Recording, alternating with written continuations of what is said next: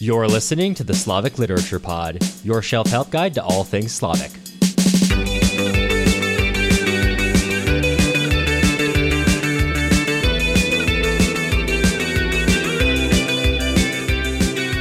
I'm Cameron Lalana.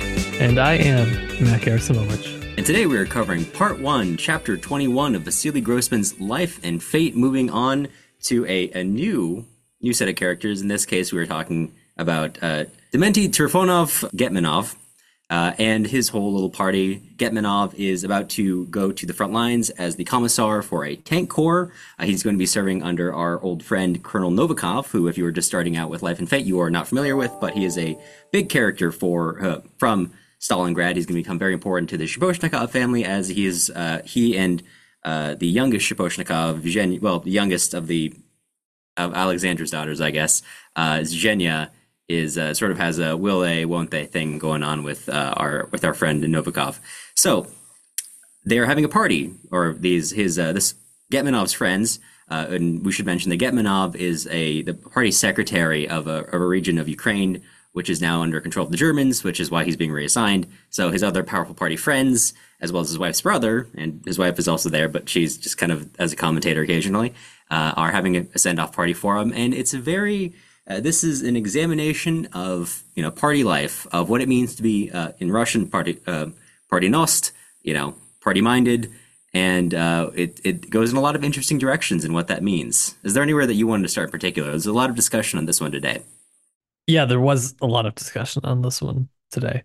Um, I just thought that it was interesting that we saw our first real like party character and not the I am a prototypical Soviet man. I'm a strong, you know, peasant that now understands politics, but just this sort of like moldable human who really stands for nothing. Um, this sort of person that I don't know, he's very snake-like. This sort of everything that he says or that everybody says to him is sort of like everybody's aware of where that line is with him with you know what you can say to be polite and social but not um, get yourself exiled or sentenced to hard labor uh, basically. And it's just um, a much different relationship that he has to his friends than a lot of the other people. There's none of this sort of a lot less certainly of this sort of organic natural social conversation. It feels much more planned. Um, then when the, the gossip is mixed in it just seems very w- weird and strange Right, exactly. Uh, but you do have you have this moment of tension where his wife's brother happens to mention as they're talking about children, uh, some of whom were st- serving in the front line, that you know, oh, isn't it bad luck that you know one of Stalin's sons has been captured? And, you know, everyone immediately goes silent, and you know, because and he, the guy's like, uh, well, you know, it's, it's, funny because the German's saying he's he's speaking, but obviously he wouldn't give up anything. I mean, he's Stalin's son, and that just digs him into a deeper hole and because, as the text mentions, they're there for a party and not to, you know, out to get him, they decide to let it go, which obviously opens the door to, for those who they are out to get. Uh, and I, the line, I wish I had it written down, but it's something like, uh, you know, um, the man, the, the Getmanov's wife's brother, he understood that this would be overlooked, but it would not be forgotten. Yeah, that was really menacing. Yeah. There were a few of those where I was like, "Ooh." Yeah. Which I mean, this whole chapter I think, and as people read it, does come off right because we a, a, little menacing because everyone here, most of the people at that party, strictly hold to party nos, party mindedness. Getmanov has a whole two pages on how basically party mindedness means that regardless of what he feels or he likes or he wants, he must subordinate his whole life, everything he does, to that party mindedness, and everything must be to the party line. So even if he happens to like a book and it goes against the party, or the party turns against the book, he must immediately denounce it, and goes on to many other two uh, options. The the choice of, of favorite book to denouncing it feels a little pointed, considering Grossman's history with the sudden denunciation denunciations of his book. Yeah, yeah. Although it's something that a lot of people or a lot of authors would have grappled with, struggled as well, not just Grossman. But yeah, it does. Um, and not to mention our Magnitogorsk counter is officially at one for the book so far.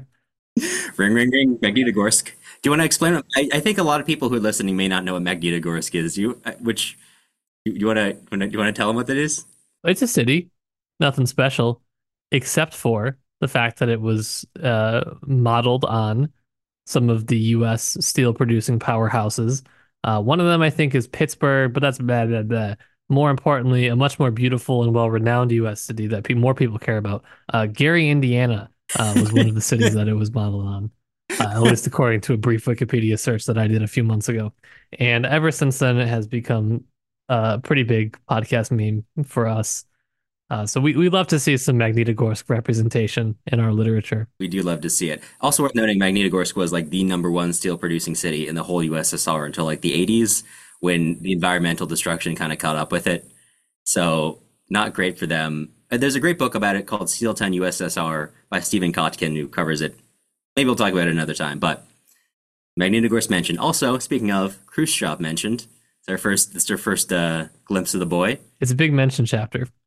Pretty long one, actually, uh, c- comparatively. I mean, it's, I don't, oh, it's not really that long. It's maybe like 10 pages or so, but it kind of, I feel like next week we get a much more sort of staccato kind of, this is very quick next Right. week. There's some longer ones, but for the most part, they're pretty short. Mm. Well, much like maybe for some people at that uh, at that dinner party, it feels interminably long because they have just Yeah. made it they're going to sit in that. We were also stuck in this and we can't leave. Yeah, Um, absolutely. And so I want to go to a couple of reader comments here. The first one I want to start off with was kind of covering uh, what we've already spoken about. This one's from a Discord user, uh, the Bookworm Stories, who says, I must say that the writing in Life and Fate sounds much more liberal than the one in Stalingrad. Stalingrad was a lot more shackled in its criticism of anything Soviet. Uh, yeah, this is exactly true. Very different novels here. One is for publication, the other is uh, intended for publication, but I think at a certain point, there's pretty clear that wasn't going to happen. Yeah. I mean, I, it is what it is. What are you going to do about it? Uh, well, as another Discord user, Sally said, womp womp. Womp Uh, womp indeed. I also wanted to go to uh, Discord user Leah, who says, There's a lot going on here. The thing that struck me most relates to this line on page 102. But Getmanov knew that there was a higher form of party spirit. A true party leader simply didn't have personal likings or inclinations. He loved something only because, and only insofar as, it expressed the spirit of the party. That ends the quote. These party apparatchiks are meant to be entirely subsumed by the party and dedicated to its perpetuation throughout all aspects of Soviet life and culture. Yet they are all sentimentally attached to their children. Like all their joy in life, this is a quote, depended on their t- uh, Tanechkas and Vitaliks and had good color in their cheeks, whether they're Vladimirs and Ludmilas were getting good marks at school. Uh, that ends the quote. The cynical part of me reads this as a patriarchal thing where the fathers see children as an extension of themselves, but there is genuine affection here like all the repressed feelings and opinions and inclinations of these party men, uh, has been transferred onto their children. And I think that's a great point, bringing up that whereas everything is party nos to these men, except for exactly as Leah notes, when they get to their children, and then it becomes very personal. Then it's like a, it's a matter of pride, and however you want to read that depends on your reading. But that I I, think that's a great point where that suddenly this where it still disappears. Yeah, I'm not going to hammer it home because we're going to talk about this either tomorrow or the, the next day. There's, well, I think it's tomorrow, but there's there's another chapter which is it kind of goes into this a little bit more. But uh, it's a good thing to to mention because this is a, obviously one of these not exactly hypocritical, but a, a contrasting moment between how you see these sort of ironclad party leaders and then how they interact with their family or their children. It's it's completely different, and to kind of reconcile that is difficult, as are many of the things to reconcile in this book. Yeah, exactly.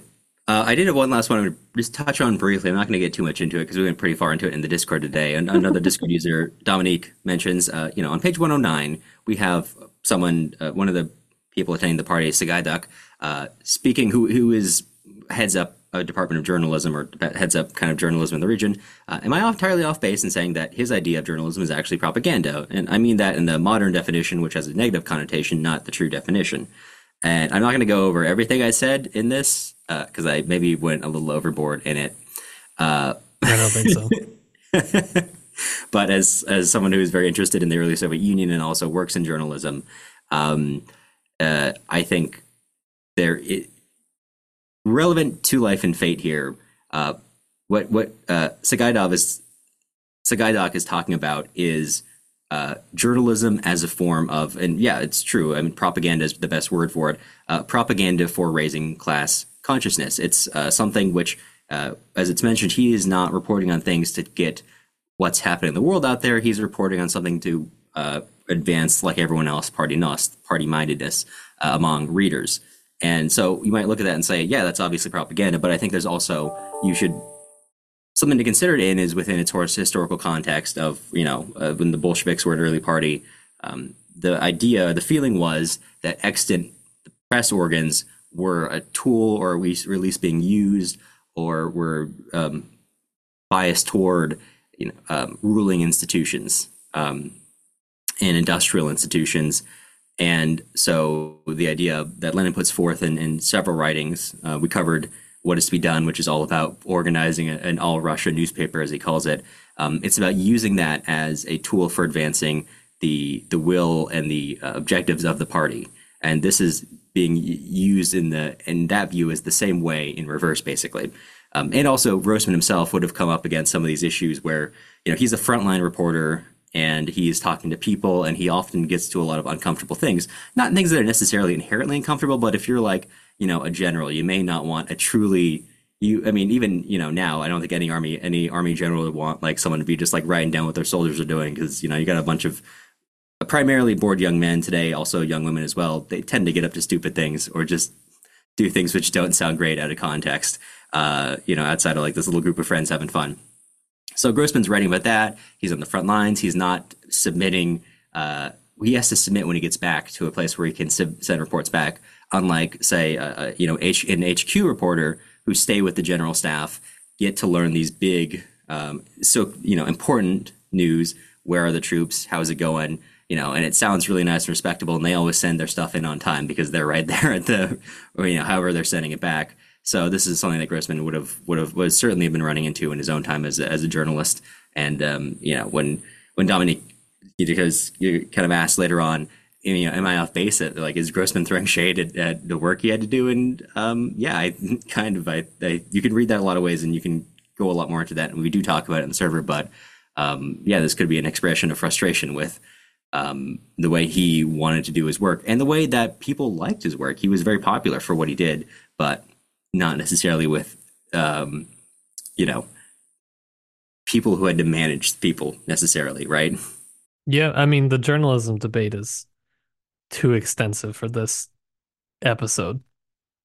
There's it's like the way that the Soviets conceptualized journalism was much different than what we you know think of now we think it's a, a, great bold point to point out that something we consider something propaganda, that something has a bias, whereas the Soviets disregarded that entirely because they just figured, yeah, everything has a bias. We may as well just do our bias.